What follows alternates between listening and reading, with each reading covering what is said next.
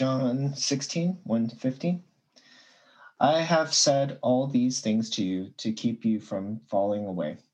They will put you out of the synagogues. Indeed, the hour is coming when whoever kills you will think he is offering service to God.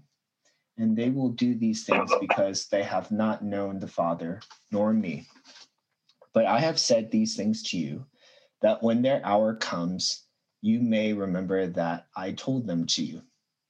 I did not say these things to you from the beginning because I was with you. But now I'm going to him who sent me, and none of you asks me, Where are you going? But because I have said these things to you, sorrow has filled your heart. Nevertheless, I tell you the truth. It is to your advantage that I go away. For if I do not go away, the Helper will not come to you.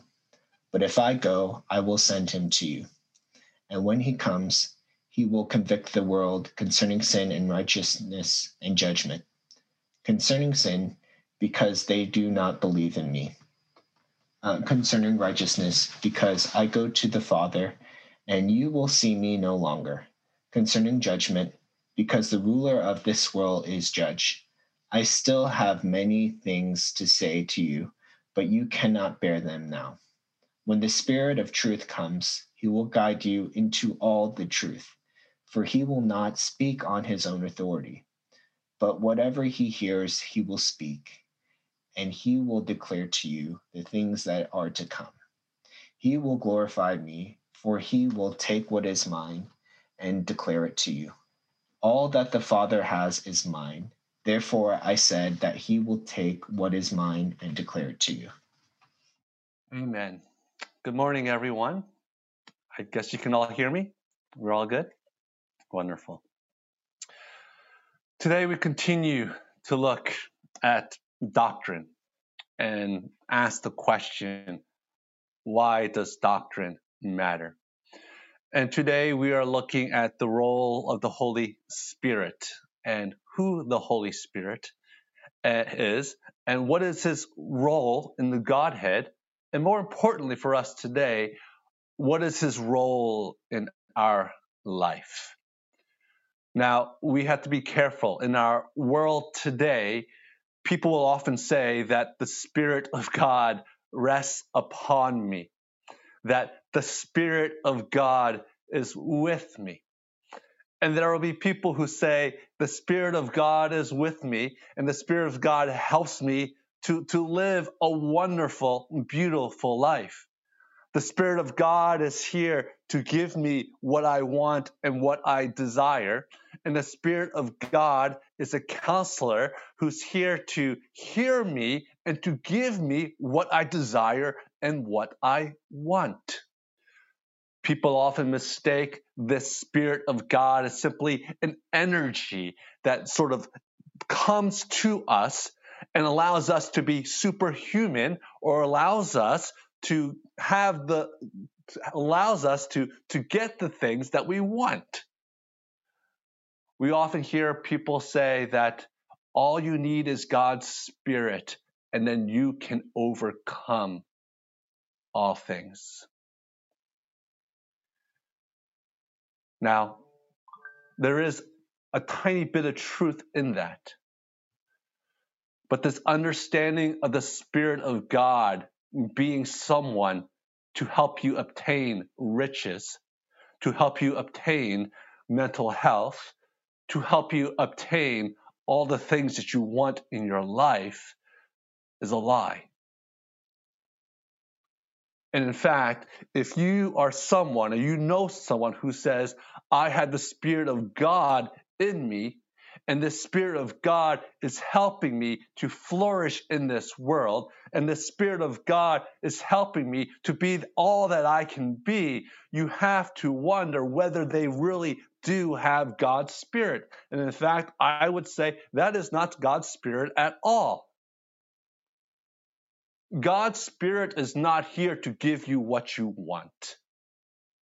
God's Spirit is not here to be your magic genie, to be that, that power up that you need to accomplish what you want to accomplish.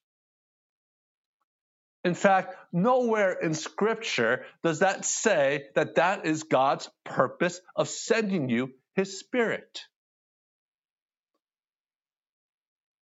But God's Spirit has a different task at heart. And you and I have to understand well what the Spirit's primary task is for you and I. And if we understand what the Spirit's primary task is, then we can discern whether or not we are hearing God's Spirit in our lives. Isn't that what we want? Do we not want to be able to hear the voice of God? To know that we are in His will? To know that we are pleasing to Him? Do we not want to know that our uh, that that our own desires and wills we already know that they can go left and right, up and down. But we already know that God's will is perfect. And that if we could somehow remain in God's will, then our lives will indeed be filled with that peace and joy that He has promised throughout Scripture. So the question remains How do you know that God's Spirit lives in you? How can you discern the voice of the Holy Spirit in your heart, in your mind? over against other voices that vie for your attention. This is not some sort of academic exercise. This is important for you and I to know that we may know that we are children of the living God. Praise be to the Lord that in this passage, the Gospel of John, the writer himself, gives us clear testimony of Jesus' own words of what the purpose of the Holy Spirit is. Jesus says, Listen, I have to leave. And it's for your benefit that I leave. And we know later on in the story, Jesus dies, that he rises from the dead, and eventually he ascends into heaven. And when he ascends into heaven, he sends down his Holy Spirit. We, we call this Pentecost. And then the Holy Spirit resides in the believers of God. And Jesus says, This is a benefit to you rather than me being with you in bodily flesh. Because with the Holy Spirit in you, the Holy Spirit can teach you and guide you according to the truths of the matter which I have already spoken to you about. And to be able to unpack even more the depths of these truths so that you may accomplish the work that I have sent you out to do. And so the Holy Spirit resides in all of those who believe in him. And the work of the Holy Spirit, as it says here in verse 8 and verse 9, is threefold. And this is how we know if we are discerning the voice of the Spirit. Verse 8 And when he comes, he will convict the world concerning sin and righteousness and judgment. Verse 9 Concerning sin, because they do not believe in me. Concerning righteousness, because I go to the Father and you will see me no longer verse 11, concerning judgment, because the ruler of this world is judged. When the Holy Spirit comes into our lives, the, there are three things that the Holy Spirit does in the believer, does in the person. one, conviction of sin. Two, conviction of righteousness. Three, conviction of judgment.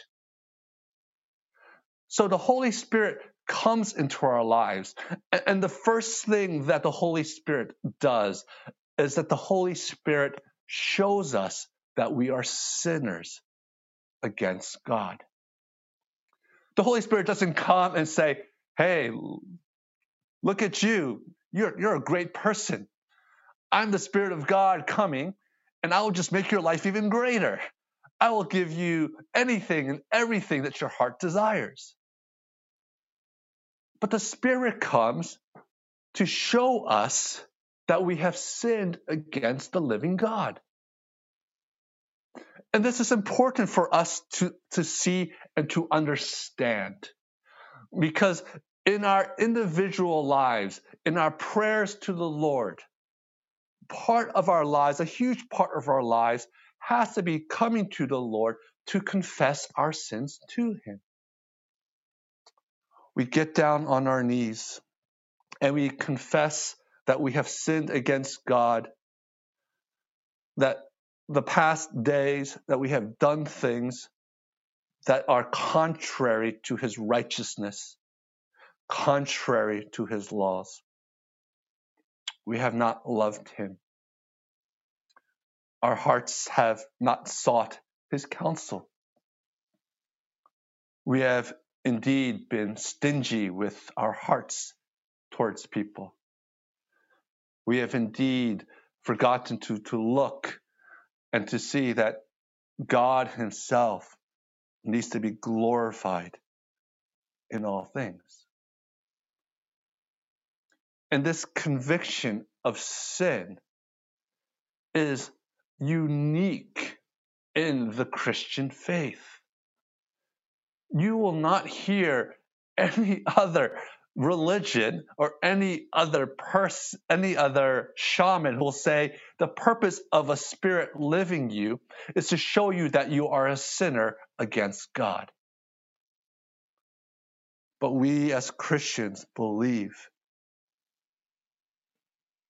that in order for us to receive the righteousness of Jesus, that we need to understand that we are sinners and continue to understand that we are sinners before Him. Is this not how the Holy Spirit counsels us? We, we go to the Lord, yes, in our suffering at times, but we go to the Lord always acknowledging that even in our suffering, even in our our difficulties in our lives, that sin resides in us. That the way we respond to our suffering at times is not pleasing to God. That in the way that we wrestle is not pleasing to the Lord. And the Lord opens that up to our, our hearts and our minds. And we see our sins and we repent of our sins. This is also how we, we counsel one another. If we simply counsel one another and walk with one another simply by saying, hey, everything is going to be okay. Hey, let me listen to everything that you say and let me simply pat you on the back and you can pat me on the back and we can go, all right, we got that out. Let's, let's move forward. If that's all our counseling is to one another, if that is all the words that we say to one another, then, then we are missing a huge Christian aspect of what it means to grow in Christ. If the Holy Spirit so convicts us of our personal sins, then the Holy Spirit surely convicts a community, convicts relationships according to sin as well. And we are here to help one another to see our sins, not to destroy each other, but to know that the Holy Spirit's exposing this in order that the Holy Spirit may heal us, forgive, for apply the righteousness of Christ, and to give us life. If in your life you say you've you've never experienced conviction of sin, then you need to really examine yourself whether you know Jesus or not. And if you in your life right now, as you continue to walk with God, that you have not confessed your sins to the Lord honestly and truthfully, if you have not gone to Him and wept over the fact that you do not deserve the salvation that God has given you, then we must ask the right question. Have I been listening to the Holy Spirit at all lately? The Holy Spirit has come to bring conviction. The Holy Spirit has come to convict the world that they need a Savior. And the Holy Spirit will continue to do this work until the Lord returns. Brothers and sisters, this conviction of sin is a very important part of our faith. And we must always continue in our prayers for one another, in our counsel with one another, confess our sins to each other, and pray for one another that the Lord would reveal those sins to us. But the Holy Spirit doesn't stop there. And so, in a way, to sort of separate conviction of sin from the, from the rest of these two, it's sort of it's sort of unfair, and it's sort of not helpful because we as people tend to compartmentalize things. And so we say, okay, we let's let's simply confess our sins, see how sinful we are. And oftentimes when we go down that rabbit hole, we get lost and we can't find our way out we go into those dark recesses of our hearts and we can't get out at times. But all of this, in a sense, the Holy Spirit applies to us as once. Not only are we convicted of sin, but we are convicted of God's righteousness. We are convicted concerning the righteousness of Jesus this righteousness is interesting. This righteousness here, it says that Jesus must leave. Jesus must leave in order the Holy Spirit may come. This righteousness means that God's plan of salvation, the Father, right, who orchestrated all this, Jesus who secured salvation, and the Holy Spirit that applies salvation. All this whole plan is, is has been neatly and has been has been neatly planned and has no holes in its plan. The Holy Spirit has come to to be sort of the, the, the last person who comes in to fulfill all righteousness. In other words, all the right plans of God to secure salvation for his people. What are the right steps to take in order that we may gain the righteousness from God and be declared innocent before Him. And this is where the Holy Spirit comes in. The Holy Spirit not only gives us conviction of sin, but the Holy Spirit also gives us the conviction that we are made righteous in God. And it's this righteousness of God that enables us to see the darkness of our hearts, knowing that we are forgiven and knowing that we have already been rescued from the Lord. There's two applications to this that I want to share with you. First is this period of Lent um, that that we are in, the days before Jesus is will be arrested and, and crucified. Uh, in the church calendar, we we sort of take this time to remember uh, the, the the sufferings of Jesus and his and his death, his crucifixion, and his death. And in a lot of ways, this could be a very morose thing to do. In fact, we know that in the Catholic Church, the Catholic Church is more concerned about the crucifixion or the, the death of Jesus than they are about the resurrection. Um, we, we, we see that in the jewelry they wear. They wear crucifixes with, with Jesus, you know, uh, on the cross. Whereas we as Protestants, those who wear crosses, we wear a cross, but Jesus isn't on the cross. Jesus has risen. And oftentimes in the Catholic religion, they, they focus so much on the penance and the suffering that they forget that Jesus Christ has risen from the dead. And all of a sudden, what happens in the Catholic religion is that they see themselves still as lost and that they need to work somehow to get out of this suffering. This is not what we're supposed to do as Christians during Lent. We're not supposed to look at Lent and say, Woe is the world, and woe is Jesus. Woe is what is happening, and end there. We believe both in the conviction of sin, but also the conviction of righteousness. What we need to do during this time of Lent is we're looking, Jesus is in us because of the Holy Spirit. We are with Jesus, and what we are doing is, is with Jesus in his righteousness, looking back at history, looking back what happened to Jesus, and just speaking with Jesus and saying, Jesus, I can't believe that you suffered for me like this.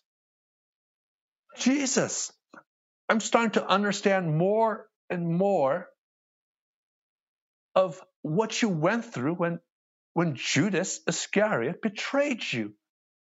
How'd you do that? Jesus, I'm starting to realize that I should have died, not you. I was that thief on that cross who, who deserved the punishment, not you.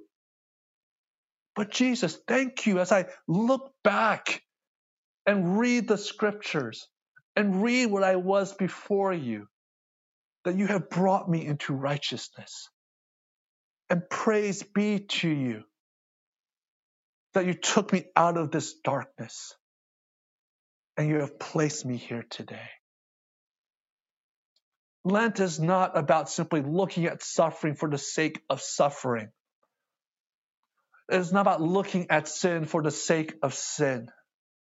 It is not wallowing in our self pity or, or wallowing in the pity of what happened to Christ. It is to look at what happened in the past in the light of righteousness. And to say, look at Scripture. Jesus, how awesome you truly are to have gone through all the suffering that you did for my salvation.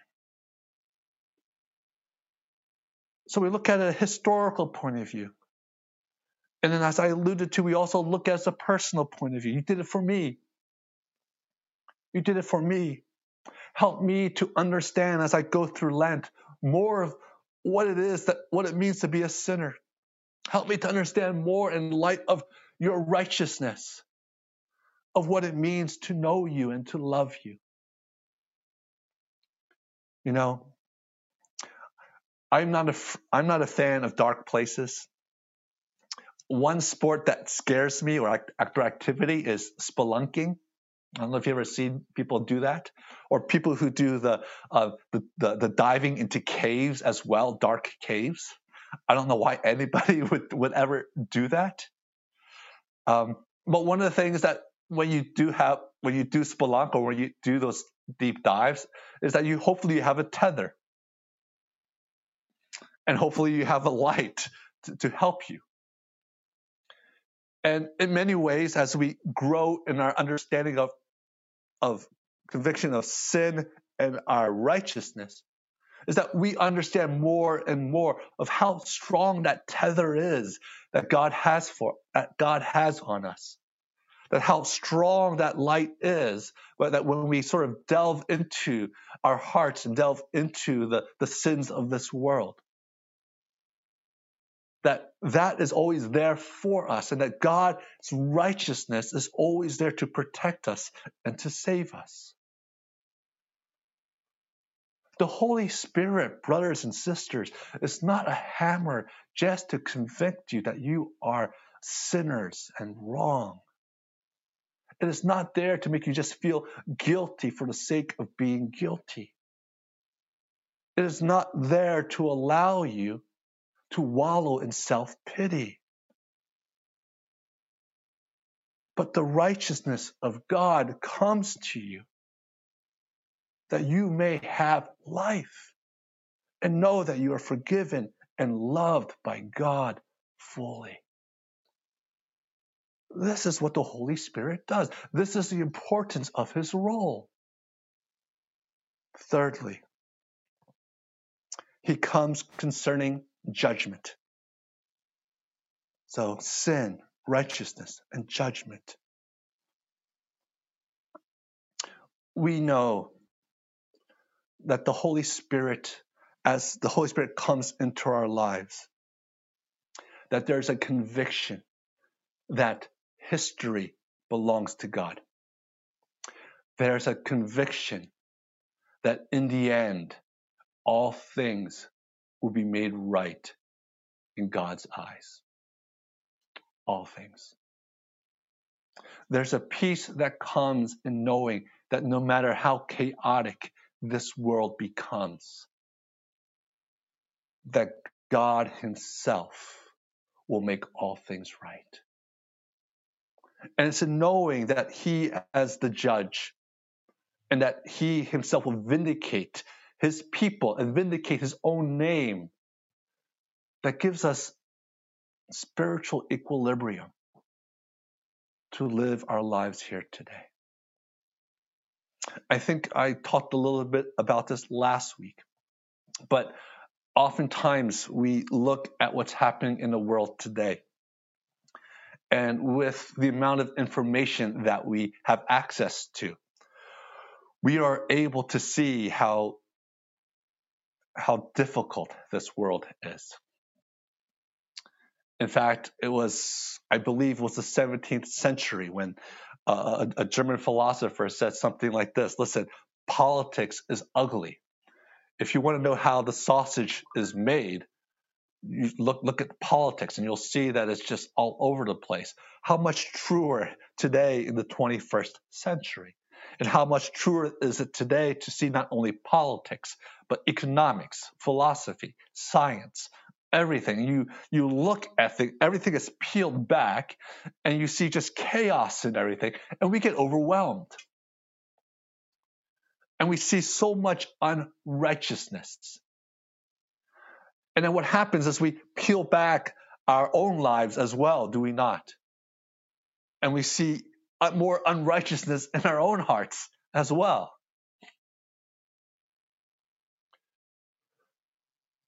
But the knowledge that God has given you in living in the 21st century, in this information age. Don't be fooled. Don't be fooled. Don't be overwhelmed by what's happening. Because here's, here's the bad news it's actually a lot worse. God knows even deeper how bad it really is. He knows the hearts of every person and how the evil hearts of, of every person interacts with evil hearts of other people. Don't go overwhelmed. Don't be overwhelmed. God already knows this. And God knows it deeper than you do. But in God's love and forbearance, he restrains the evil and he blesses the church to be salt and light in this evil. And He has given us everything that we need to live lives of righteousness, to expose sin, and to apply the balm of Christ everywhere. And so when we see the world and it looks chaotic, instead of being overwhelmed, let the Holy Spirit bring conviction of you concerning judgment. Be at peace in knowing that the Lord will bring judgment into this world. And that one day, everything will be judged according to his righteousness, and everything will be exposed before the Lord. We, as God's church, with the Spirit that lives in us, our duty is to simply make Christ known. And to do so in every corner and aspect of this world. Lastly, in verse 12 through 15, the Jesus sort of summarizes the role of the Spirit. The role of the Holy Spirit simply, if we want to make this succinct, yes, it's concerning conviction of sin, judgment, uh, conviction of sin, righteousness, and judgment. But in the end, all those three relate to simply what? The Holy Spirit here is, is here to simply make Jesus known. Jesus and his works. Jesus and his righteousness, Jesus and his and his death, Jesus and his resurrection, Jesus and his rule, Jesus and his coming to judge the world in the end. And for us as God's people, it's knowing Jesus that ultimately gives us life.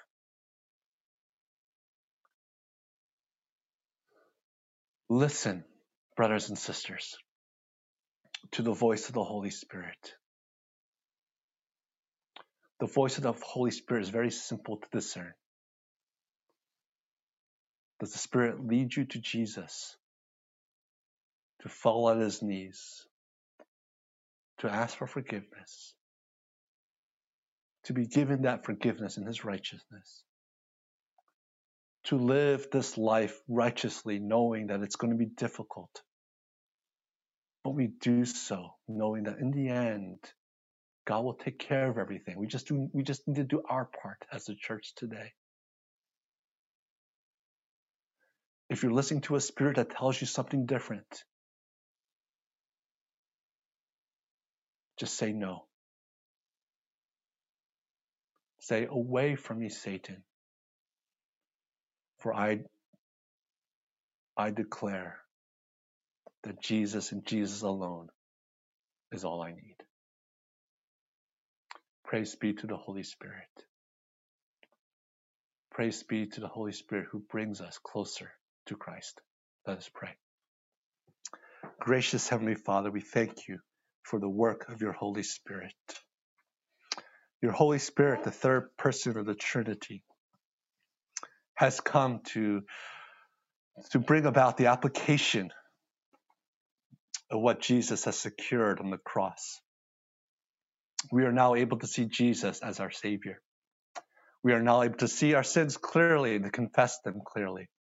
We are able to, Lord, look to you and know that we are declared righteous in your eyes.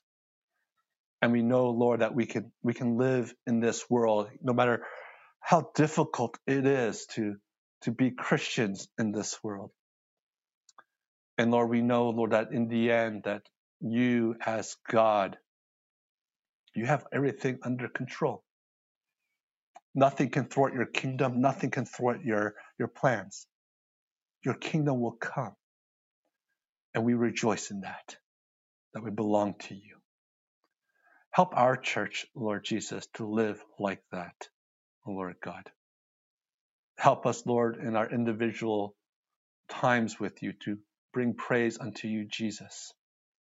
Help us, Lord, in our interactions with one another, Lord, not to forget, Lord, that we are all sinners and that we need to bring one another to the cross in our prayers and our counsels.